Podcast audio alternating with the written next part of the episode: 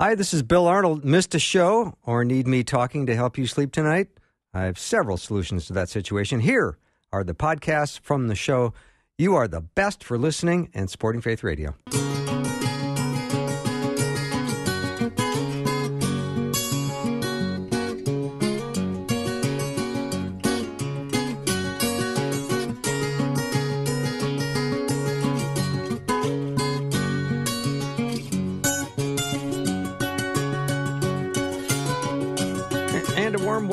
Afternoons with me. I'm Bill Arnold. Thank you, Pastor David Miles, for joining me and Rosie B. It was a great time on the Monday afternoon mix. Now we're going to talk money, which is an interesting topic. I shouldn't say money, I should say the economy, because I have Dr. Anne Bradley with us. She got her PhD in economics from George Mason University. She's an author. She's written a book called For the Least of These A Biblical Answer to Poverty. And she is a professor as well at the college level. Always glad to have Anne on. Anne, welcome. Hi, Bill. It's good to talk to you again. Thank How are you? Well, I'm good, except everything is costing way more money than usual, and I think Mm. it's making everyone quite nervous. I mean, inflation is at a 40 year high, and gas prices are crazy. And so, when we look at some of the alarming levels of uh, inflationary prices and we see what's going on in Ukraine, how do we make sense of all this? Yeah, I mean, you're right. I think it's a very nerve wracking time. I think for ordinary Americans, it's a time of just a lot of questions and a lot of worries. And inflation uh, hits people right in the pocketbook. Yep. Um, and it's really pernicious because this type of inflation that we're seeing is not temporary. Uh, and it's uh, in the sense that it is, you know, it's not just kind of a flash in the pan that went away. In fact, many people were saying six months ago this was transitory, meaning it's going to be a small episode and it will go away. And clearly that hasn't happened.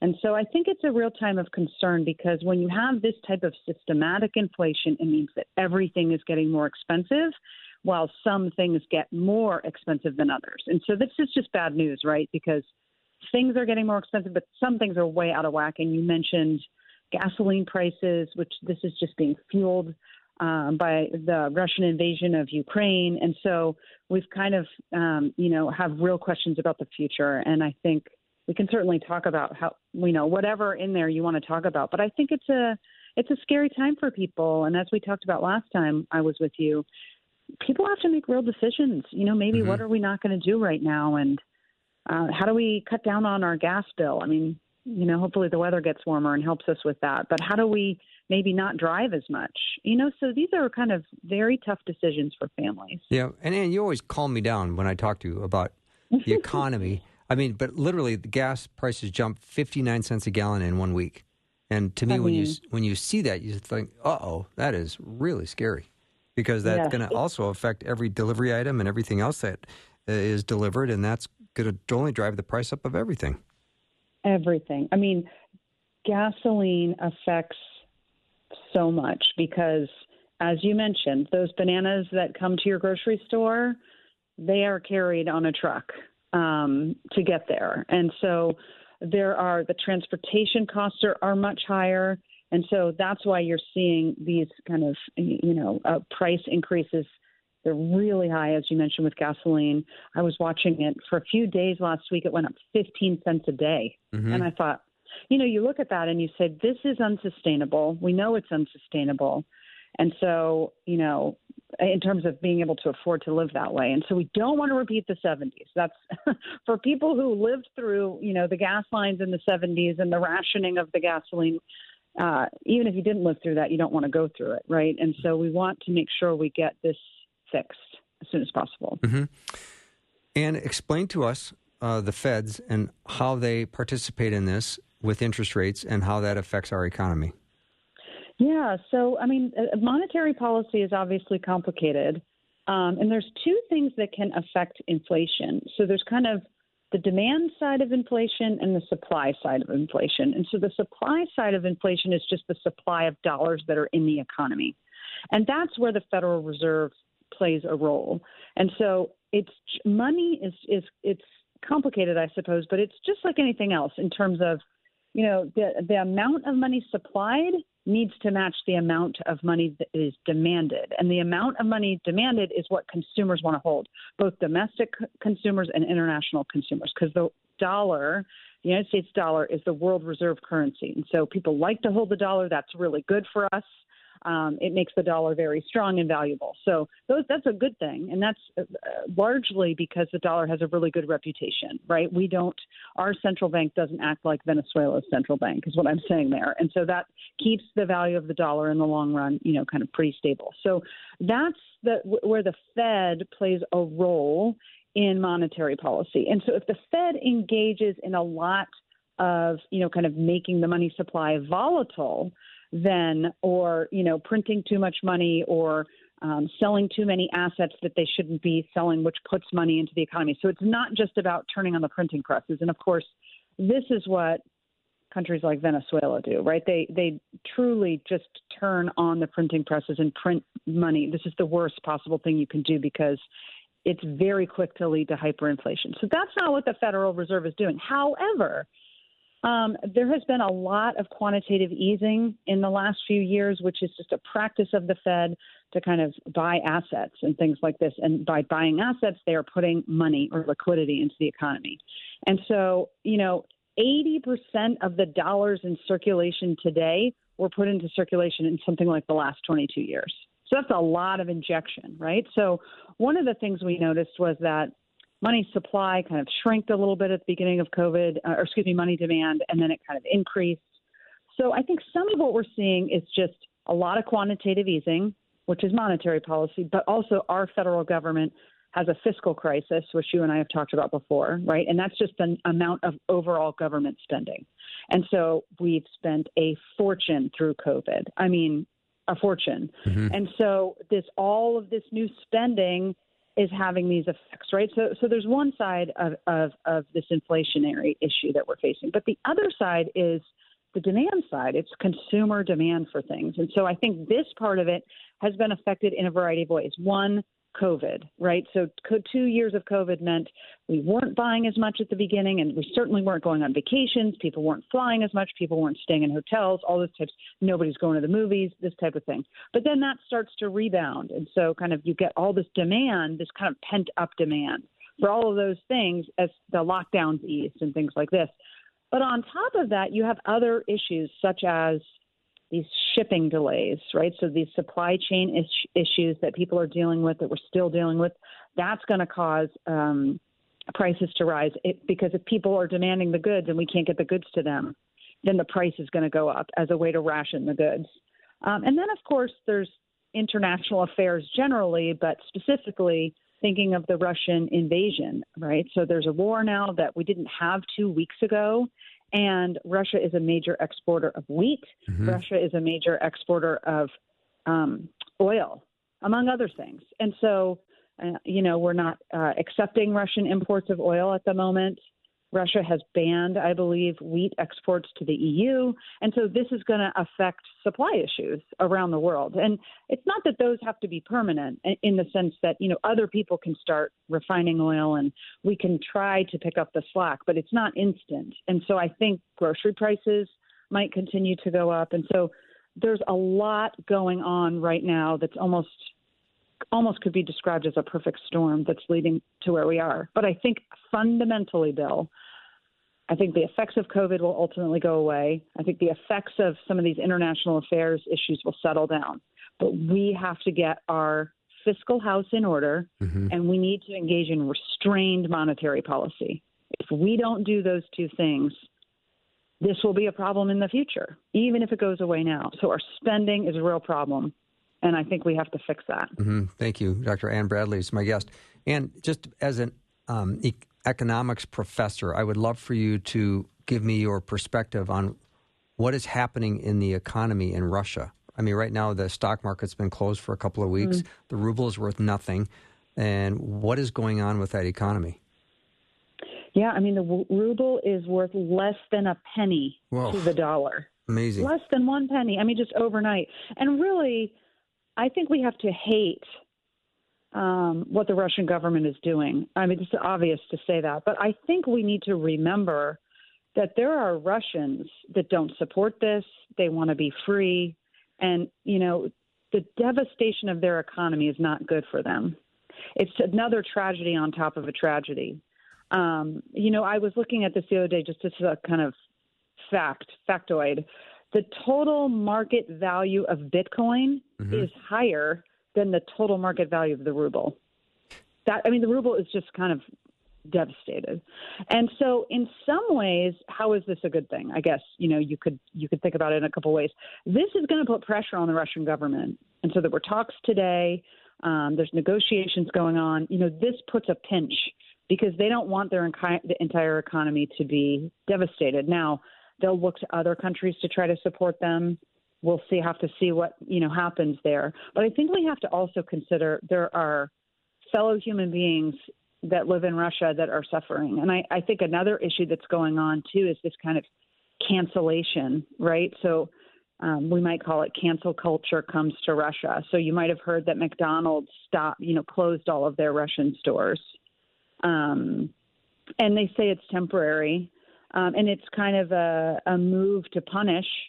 And maybe that move will be effective. But I also think this harms Russian people. So mm-hmm. it's a mm-hmm. very difficult situation by the way, when you do that, you don't stop the demand for things. So there was a really interesting little story that I saw today uh, uh, that Russians went out and bought all these Big Macs, and people are kind of hoarding them in their refrigerators. Which you know, who knows how long a Big Mac lasts? It's probably got so many preservatives; it probably lasts a long time. Mm-hmm. But they're selling them for like 250 euro a Big Mac. Wow. So there's all these, you know, this is kind of a secondary market that emerges when we close an initial market. So I think the Russians are really in trouble, the Russian people, if this continues. And I think we just have to be thoughtful and prayerful, I would say, about how we get out of this. And I don't have all the answers, mm-hmm. But, um, you know, we ultimately what we want is we want peace and commerce and interdependence. That's what we want. Um, Putin is playing, I think, a very losing game. And even militarily, I, I think, you know, kind of the, the Russian military just can't do a lot of what it thinks it can do. I'm certainly not a military expert. But so I think that they, you know, kind of maybe he overplayed his hand.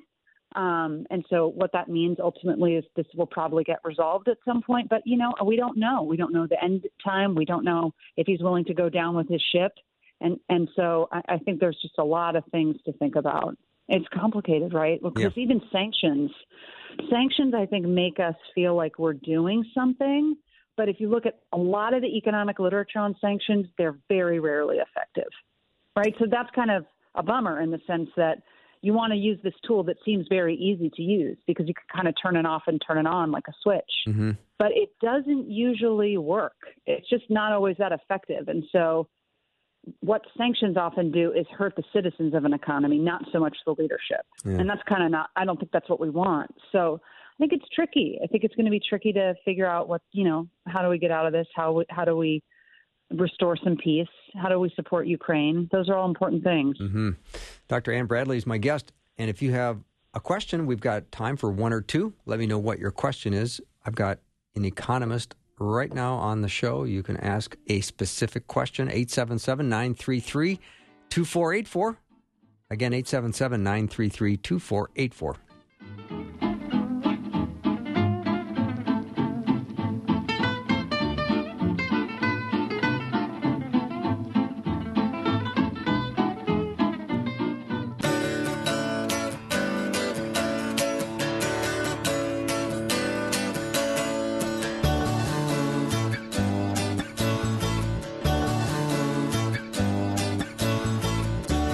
Welcome back to the show. Dr. Anne Rathbone Bradley is my guest. She is an economist, a professor, author. Really love having her on. So, Anne, uh, as I look ahead and, and I see what, in my opinion, might be uh, recession warning signs showing up now, what what do you think about the idea of a recession and when might it happen? Yeah, you know, I mean, it's hard to predict that exactly. I think, you know, a lot of people have been comparing the time we're living in to the 1970s. And in general, I think, you know, who wants, like I said earlier, who wants to go back to that? We really we really don't want to. Um, there's not a lot of good things, perhaps, to relive from the 70s. But if you look at something that's called the Misery Index, which is aptly named, I suppose, uh, it com- combines levels of unemployment and inflation. And so I think this is helpful because it gives us a sense of the, how the quality of life for ordinary people is changing. And so, you know, in the middle of the 70s, or, or sorry, at the end of the 70s, it was about 22%, which is kind of its all time high. Um, and now we're at, you know, 11.5%. And so I don't think we're in an apocalyptic state by any means. And this is why I would just encourage everyone to watch less news in general, you know, kind of read fewer tweets because I think that the way journalism and the media in general work is just the sky is falling kind of narratives and it gets us afraid. And certainly we know God is in charge of us and the whole earth. And so, I mean, that doesn't make inflation go away tomorrow. I realize that, but we have to be confident in that. And so, you know, I don't even want to make any predictions about a recession. Mm-hmm. I don't know that it will happen, and it doesn't have to be inevitable. Good. And here's the other thing that's really good news we continue to add jobs to the economy. So, in that way, this is nothing like the 70s. So, in the 70s, you had these really high unemployment uh, rates. Today, what do you have? You have help wanted signs everywhere. That's true right? You can't get an Uber sometimes because people are busy. And why are, what are they busy doing? They're getting other jobs. So what we're seeing is in the service sector, the reason you might have a, a wait staff shortage at, you know, your local glory days or something is actually because those people are quitting at very high rates and they're moving to better jobs. So in general, that's a good thing, right? Mm-hmm. Uh, but unemployment is way back down to kind of mostly before COVID levels. And so I, I don't think it's a doom and gloom story yet. Mm-hmm. I don't think it has to become one. But this thing that you and I have talked about that kind of looms in the background is the the spending level of the United States government, which is facilitated by the people who we elect for office. And so, on some level, the American people have to have a reckoning with what's the future going to be mm-hmm. because we cannot continue to spend at levels that we cannot afford. If you can't do it on your personal credit card, you can't do it on the government's credit card either. This is just a very easy rule of thumb. And so it doesn't mean that the government should never borrow. Some debt is good debt, just like some debt personally is good debt, right? Having a mortgage, that can be really good debt. When you open a business and you make investments, those can be really good debt. So it's not no debt, but it's reckless spending is unsustainable. And again, I think the people that suffer when when things start to crash are people that are middle class, lower middle class in terms of their incomes, right? Or at the bottom of the income distribution. Those are the t- the groups of people that cannot escape inflation as easily, right? If you're very wealthy, you don't like to pay higher prices, but you can do it. Mm-hmm. Um, but what about people who can't are barely surviving? Uh, you know, um, 7.9% inflation is where we are from last year. So that's a lot. So I think that there are warning signs that we have to be that we have to reckon ourselves with and I really think COVID is a time when we just wrote checks. I mean the gov- we meaning the government. The, the United States government just wrote a lot of checks, handed out a lot of money and we couldn't afford it. And what we really need is to walk away from that mentality COVID is receding. Mm-hmm. We need to, you know, people are getting back to work. Commerce is back, you know, really thriving. And so we've got to reduce government spending. But my, the only reason I bring up COVID here, Bill, is because a crisis is an opportunistic time for people in government. And what I mean by that is that a crisis is a time when people are afraid, whether it's the Great Recession, whether it's COVID, this happened after 9 11. When people are terrified, they are willing to surrender kind of some liberties mm-hmm. because that we look to the government to protect us. And some of that's okay, right? Some of that is kind of the design of the state. But I think that we have what we see is that after the crisis, they, we never go back down to pre crisis levels of spending. And this has really been a, a phenomenon we've seen over the last hundred years. If you look at the 20th century and you look at some of the crises, you know, you start to see what economists call the ratchet effect, where we just ratchet up the spending, but it never gets ratcheted back down after the crisis is over. So I think we should be worried about a crisis because we're more likely to just sit back and let the government do all this stuff to, you know, in the name of helping us.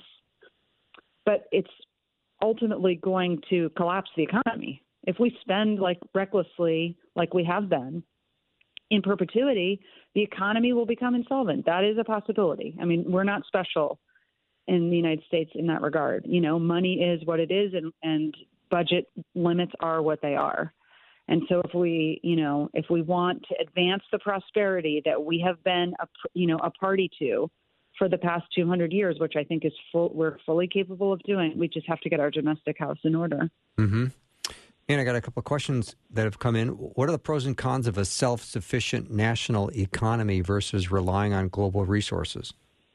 I love this question, and okay. Bill, you need to make sure you cut me off because I could talk about this all day. Well, I wished I got this um, question sooner because we're we don't have tons of time, and I do want to hear yeah. everything you got on okay, this. Okay, I'll be brief. I'll be brief, but I guess the bottom line I would say is I don't think it's an you know I don't think there is there are benefits to be com- to being completely isolated because it it too has an inflationary effect.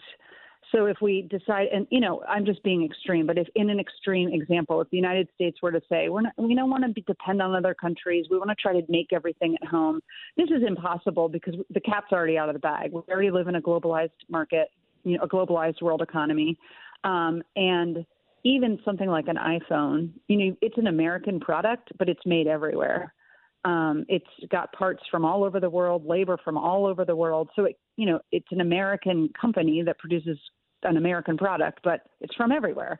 And that's a good thing, right? That's a good thing. And we call this in economics interdependency. So I think what we want to do is make sure that we have a diversified portfolio portfolio in imports and exports and not just rely on one country for something. So that would be different and that's so that's me just nuancing the question a little mm-hmm. bit. So I think if you totally domesticated all production, it it it would be just unsustainable. We couldn't do that. But I think you don't want to be just tied to one country for something like oil, right? So you want a diversified portfolio, making some at home if that's economically efficient, which it certainly is in the United States for oil, because we have that resource here, but also diversifying that international portfolio. So I think that's the answer, and I think that's actually what protects you the most when there is an international crisis. Hmm. I have very little time left, but one more quick question: Could you give a brief explanation on Bitcoin and how it comes into play with the economy? Yeah, I mean, I'll, again, this is a hard one to do briefly. I know, um, and I'm not a Bitcoin expert, but you know, it's it's it's it's cryptocurrency, and so Bitcoin is the biggest. Um, but you know, I just was actually writing a little piece on this that will come out soon, and um, so doing a little research. There's over ten thousand cryptocurrencies. Wow. I had no idea. Yeah, and most of them are you know small or don't do anything, and so you know the the, the big benefit of of Bitcoin or any cryptocurrency is that it's decentralized, and so that's kind of it's a very technical kind of process by which it operates. Yeah. But the beauty is that you know there's a certain finite number of bitcoins. You know, and, and I hate to do this to you, but I'm going to have to stop it right there because we're okay. just literally out of time. But I do want to get back to that, and I'll have you on again soon. Thank you so much. Okay, sorry I couldn't answer it all. No, Thank that's you. great. We'll take a short break, and we'll be back with uh, Mike Novotny.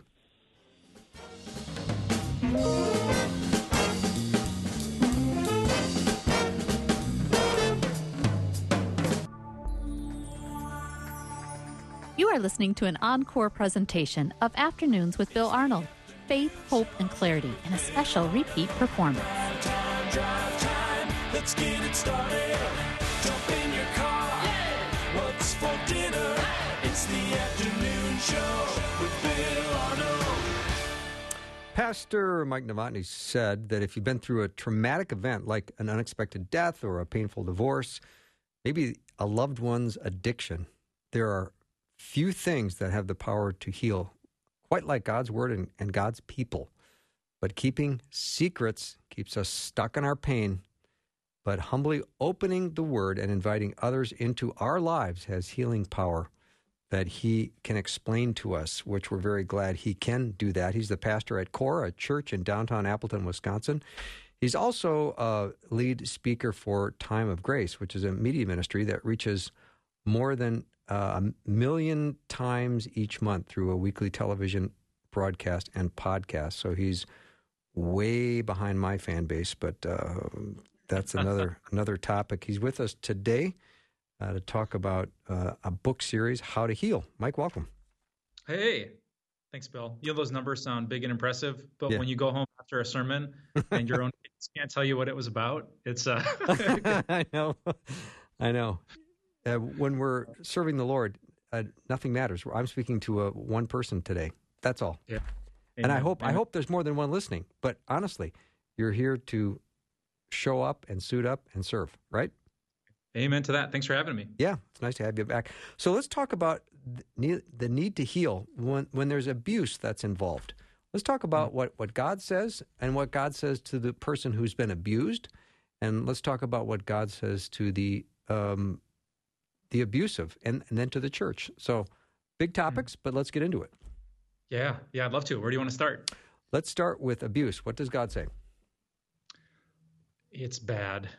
Um, yeah, b- beyond he, God hates abuse with such a passion that the Bible speaks in the starkest of terms of what God thinks of people who give in to selfish patterns of violence. Um, I mean, what you have to get six chapters into the story of the flood you know, God brings this devastation to almost all of humanity. And the reason given was because the earth was filled with violence. Mm-hmm. So, you know, you think of, of God's judgment. I mean, has it ever been poured out quite like that? Um, so God sets this tone really early that unfortunately we don't always hear as clearly in our churches of how much God takes the side of the oppressed and the abused, and he is passionately against those who are abusive. Yeah, so we understand that clearly that God is against this and he has consequences for it, obviously, as we read in Scripture.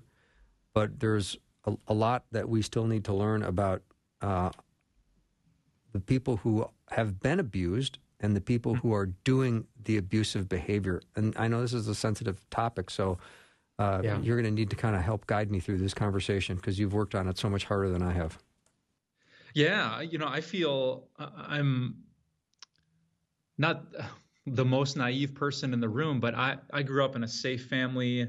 I've been I married my first girlfriend who I can't I'm trying to remember the if I've ever seen her all that angry. So I, I was kind of blessed with this bubble where abuse was a, a foreign concept to me. Uh, but a couple months ago, we kind of dove into the deep end at our church to do this three part series on abuse. And wow, once I started digging and reading and asking questions and hearing people's stories, um, it, it, it broke my heart just to hear what a common situation it is for someone to have not just been hurt by a, a word or a one time action, but just this persistent pattern mm-hmm. of people fear and force to control them. And I, I, I, I didn't realize it, but I had been preaching to, you know, triple digit abuse victims every Sunday in our smallish, medium sized church. Mm, wow. So I know that we have heard stories here at Faith Radio from people who have been victims of abuse. And I promise, Mike, they're horrible. And especially when the abuser has been their husband who's been a pastor. Yes. So yes, it, it does it, run deep, and it, and it is really hard to process.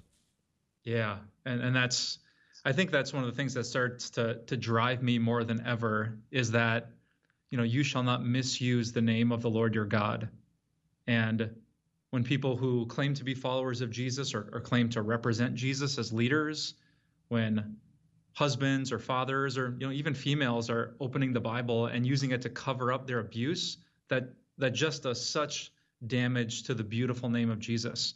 And so, kind of part of my motivation now is just to be so clear of how much God hates this, how much He loves people who've been broken by abuse.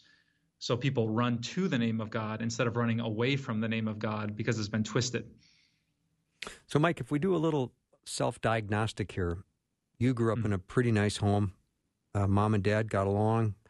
You met your wife at a young age, and you apparently have not done much yelling in in your relationship, which is awesome.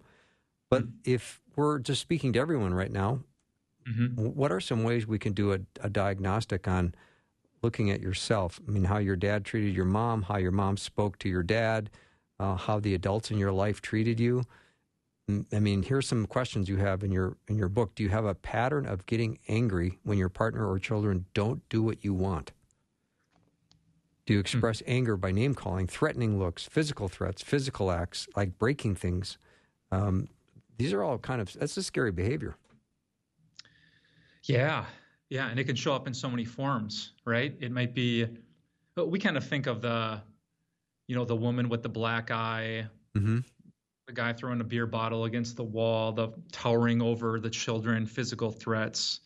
Um, but wow, I've I've learned a lot about the power of words to control people. Um, if you're dating someone and you tell them you're worthless, you're ugly, I don't know why I'm with you, you can never have a healthy relationship, you're so disgusting, you're so stupid. You know, you say that enough times, and even though it's just one voice, for someone who's been through that, it it almost becomes like truth. Mm-hmm. And so you know, from the outside, you're looking at someone who's just you know, being taken advantage of, saying, "Oh, you, you need to to get out," but unfortunately, we learn through repetition, and that can be a beautiful thing when God says He loves us and He's for us countless times in the Bible. But abusers can hijack the way the brain works and just convince people that there's nothing better than the situation that they're in, and so they stay. Yeah, and I would say, Mike, that you can maybe hear something once and it can be pretty traumatizing you don't mm. need to hmm. hear it multiple times. You hear something once and it can just be a game changer. Yeah, that's true. Yeah, yeah. words makes me think of James chapter 3, you know, the the little tongue in our body Oof. sets a whole forest on fire and it uh it, it can't be tamed. So yeah, you're you're spot on. Just mm-hmm. recognizing for better or worse the power of our words. Yeah. What about when people in your life are afraid to contradict you?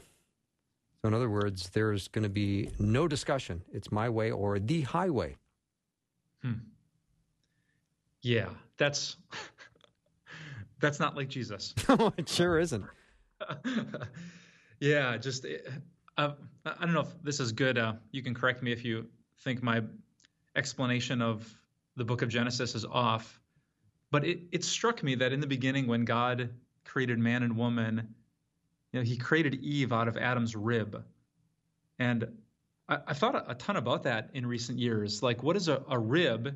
Is this really strong bone that, like, it, it takes a hit so that these vital and vulnerable organs beneath it can thrive. And I was thinking when, yeah, and abuse can go both ways with men and women, but um, you know, stereotypically and statistically, it's more men. That if men are good ribs, you know, they'll take the hit. They'll go through something uncomfortable. They'll get they'll get bruised to make the vital people in their home feel safe so they can thrive and be exactly what God has made them to be. But I just sense there's a lot of there's a lot of broken ribs out there um, for a whole bunch of reasons, and really men stepping up to be strong in a Christ-like way um, to defend the weak, to stand up for those who are being taken advantage of. Um, man, I'm, I, I, think about that often, just the, the calling that God has given to us to be strong, but to be sacrificial, which is really exactly what Jesus did for his church. Yeah, Mike, I'm not going to correct you on that one. I think you're spot on. Hmm. Yeah. I mean, I think of what Paul writes in the New Testament um, when he uh, talks about himself, even though I was once a blasphemer and a persecutor and a violent man. Yes. Hmm. I was shown mercy because I acted in ignorance and unbelief. The grace of our Lord was poured out on me abundantly, along with the faith and love that are in Christ Jesus. So Paul was violent. Yeah, yeah. That, that in this little book that I wrote, How to Heal, I come back to that in the second part because you know we want to be really strong of the evil of abuse, and yet, isn't it interesting that the guy who writes half the New Testament was an abusive man that people feared? Right. You know, and not so, just kind of. Yes, they really feared him. Yes, yeah, in, indeed. So it, it's just a great reminder. I mean, in our church, we have many, many people who've been abused, and I've I've come to know a number of people who have been abusive and even done jail time for that. And you know, making sure that our, our church, in a in a wise way, in a loving way, is not just picking and choosing who can be forgiven or be welcomed or be saved but trying to be as biblical as we can with with everyone involved in the situation. Mm-hmm. As we continue this discussion, Mike, I also want to throw into the the mix the idea of what's gone on in our country the last 15 months and the COVID, the way in which it has caused us to spend a lot more time under a lot more difficult circumstances. Yeah. And there's been a lot of added new pressures because of the proximity. Ooh, yeah. Yeah. What, what do you think? I've, as I've kind of analyzed COVID, um, I kind of thought whatever existed before was just multiplied by a factor of 10. Mm-hmm. You know, if you had a really kind of loving home life, safe, if addiction and abuse weren't issues, like things for a lot of people got a lot better. Um, but for other people who were in dangerous situations, you know, for some kids going to school was their escape from from you know mom's boyfriend's anger. Right. Um, you know, then situations just got even more frequent and intense. So yeah, COVID really, whether it's addiction to pornography or drinking or um, abuse, like yeah, that just what existed before got a lot got a lot greater in the in the past 15 months. Mm-hmm. It says in Psalm, I think it's 11, the Lord examines the righteous, but the wicked, those who love violence, he hates with a passion. I'd love for you to talk about that from a pastoral standpoint. Oof, yeah. Yeah, we, we often say, and I think for good reason, you know, God hates the sin, but he loves the sinner. But yeah. this one of those passages that kind of has an asterisk after that statement like those who love violence so that you know they don't just struggle with it or repent of it they love it. They love seeing people in pain. I mean god could not be more clear here. He hates he hates and not just regularly but with a passion. So if somehow there was a regular hatred and then there was super passionate hatred that's where god stands as he looks out on those who love violence so i mean that's a warning if someone's listening and they're they're minimizing their abusive behavior. You know i just it was a bad day or the you know she was asking for it or, or the kid shouldn't talk back to me or i was drunk. Like no like you need to see how god sees this. Um, he doesn't just hate it. If there's not repentance and coming to him in remorse he, he will hate you with a passion which someone who's manipulative just needs to be smacked in the face with the truth of the word before it's too late. yeah. Mike, talk a little bit more about that with people that use the Bible to get what they want oh. and maybe using it in a, a, weaponized sort of way and being very manipulative. Yeah. Uh, so I, I just got this, maybe one of the top five longest emails anyone has ever uh, came into my inbox yesterday. It was a, a guy who had grown up with a little bit of church. He he called himself an absolute atheist now. Um, his mom was being abused, and he was being abused by the the father um, and the husband. And then they started going to church, and the father took all the passages about you know sparing the rod in the Proverbs, and he just turned into a sadist who would. Mm. I mean, the, wow. this man's sent me a, a note. He remembers his like little superhero underwear being stained with his own blood. Boy. Um, you know, oh, so that, that, that's heavy when you think about it. And now, what is it? What has it done? It has totally turned him off to the God of the Bible because this monster took a good scripture about loving discipline and twisted it for his own selfish gain. Mm-hmm. So I've realized I, you know, I can't fix and we can't fix everyone's individual behavior, but where I want to do better as a pastor and as a church is just to be so so clear when we publicly speak about this that if a kid is going through that and he comes to church on Sunday, he he knows that his pastor and his Jesus is not standing on the side of his abuser. That's important. That, That's a big deal. Yeah, God hates it with a passion. I just I pray you can escape it. I'll do whatever I can to help you. But if there's something going on right now that we don't know about, just let's be clear of where our loving Savior stands. Mm, God bless you in this ministry that you have and this awareness you have. Pastor Mike Novotny is our guest. He's the pastor at the Core, a church in downtown Appleton, Wisconsin. We're talking uh, about his How to Heal ebook. We'll be right back.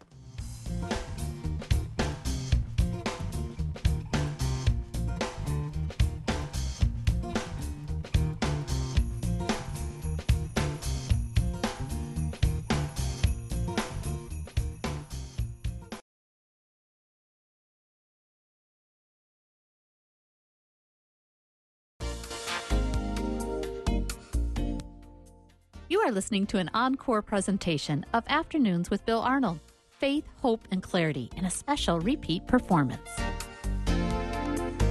Dwight L. Moody said, The voice of sin is loud, but the voice of forgiveness is louder. I love that quote. My guest is Pastor Mike Novotny. He's the pastor at the Core, a church in downtown Appleton, Wisconsin. He's written a book, How to Heal. And let me ask you this, Mike, because what happens when the church uh, needs to forgive and forget the sin of abuse? How do we process that, and, and how do we go about making sure that we um, have a place for repentant abusers among its members? Yeah, great question.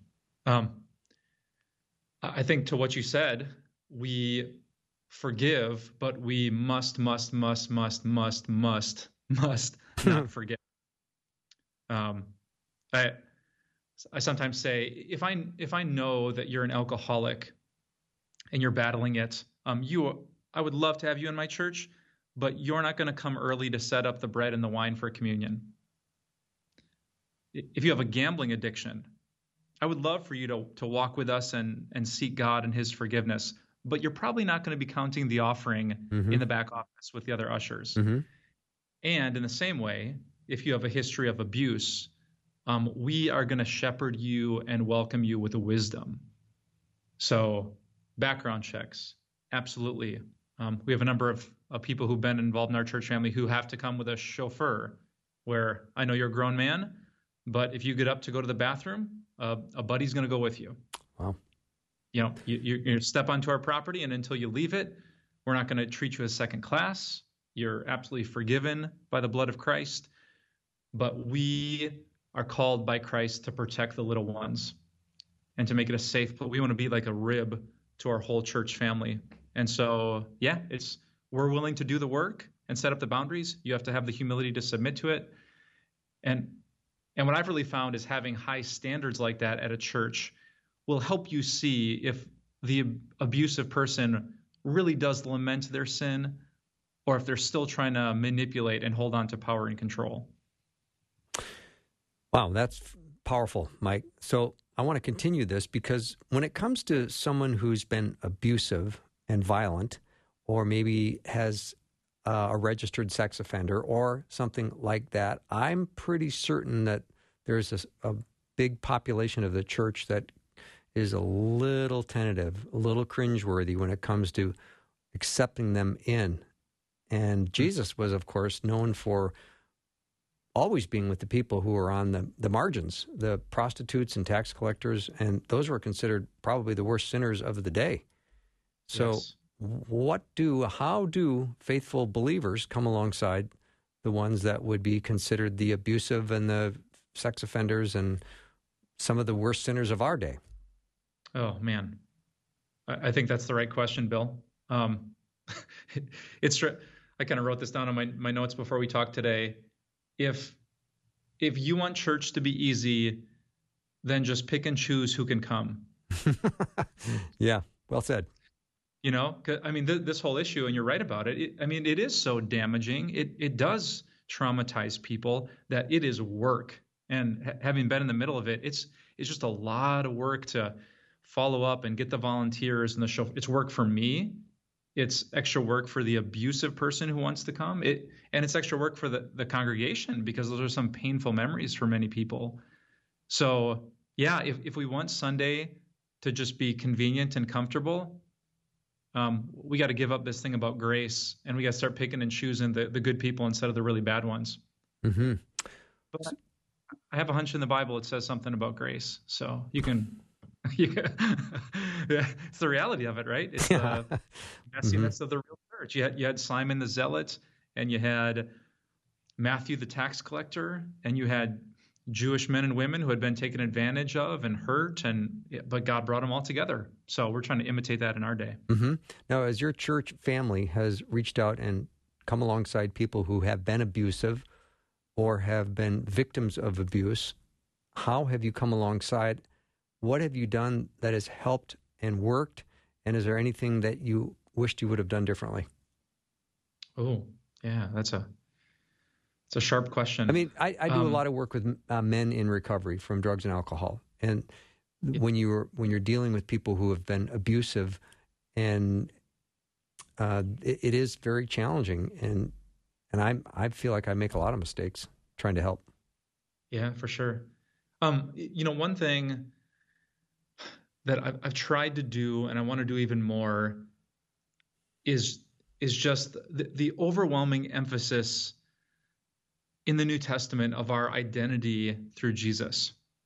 Um, a couple years ago, I, I went through the whole New Testament and I underlined like every single passage that talked about how God views Christians.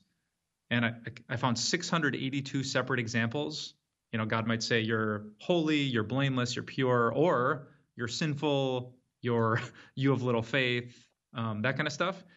And what I found was out of the 682 examples, 612 of them were positive. Wow. Yeah, it was a nine every time, every one time in the New Testament, God calls a Christian a sinner. Nine times he calls them saint, holy, beloved, my family, my children, my my people. Um, so that identity, you know, let's say for the person who has been abused, they've heard so many degrading words that just to, you know, we're, we're going to preach hard truth in church, but for them to hear that through Christ, um, th- they're not just broken sinners sneaking in the back gate of heaven. Um, they're so loved by the Father that when He opens His mouth and He inspires His apostles, they just gush about the crazy delight He has in His children, even those who've been abused. Mm-hmm. Um, and I think that same thing can transform someone who's been an addict or who's been abusive. It, you know, it's not a light switch, but like abuse is not who you are. You're a you're a child of God. You, you have everything in Christ. You don't need to maintain power and control over whoever to have a good life. Jesus came to give us life to the full when he was abused on the cross. So, man, really getting to the heart of the gospel, letting it comfort, letting it heal, and then letting it transform people who've known some some pretty ugly ways in their past. Mm-hmm. Mike, we just have a couple of minutes left. I'd love for you to to minister today to the people who are listening who have been uh, abused. And I know the Lord is close to the brokenhearted and saves those who are crushed in spirit. And I know even hearing these words is going to be stirring up emotion. So you would, I would love if you would uh, encourage them. Yeah. Let me say two quick things. Uh, number one, Jesus knows. Um, I imagine most people in your life don't know what all happened, but he not only knows because he knows everything, he knows because he went through it on the cross. So on the crucifixion, Jesus was absolutely abused. And yet because of that, there is such unconditional love for you that you're not you're not broken to God, you're not second rate, you're not too messy, you're not damaged goods. Um, young woman's been coming to our church who was sex trafficked as a as a kid, and uh, she came and uh, we just talked about grace and she texted me afterwards, and it was so moving to her that there was a kind of love that was completely no strings attached, absolutely unconditional, and it didn't pick and choose. It was for people just like her.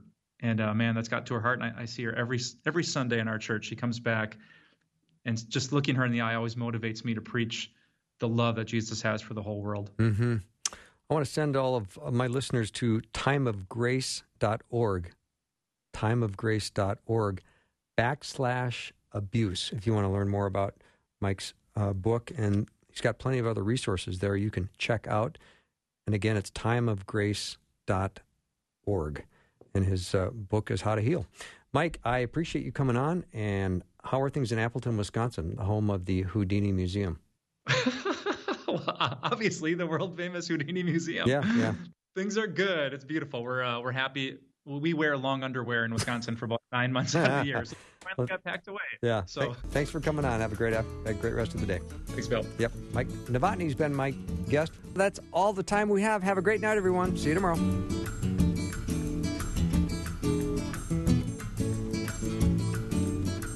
Thanks for listening. Programming like this is made available through your support.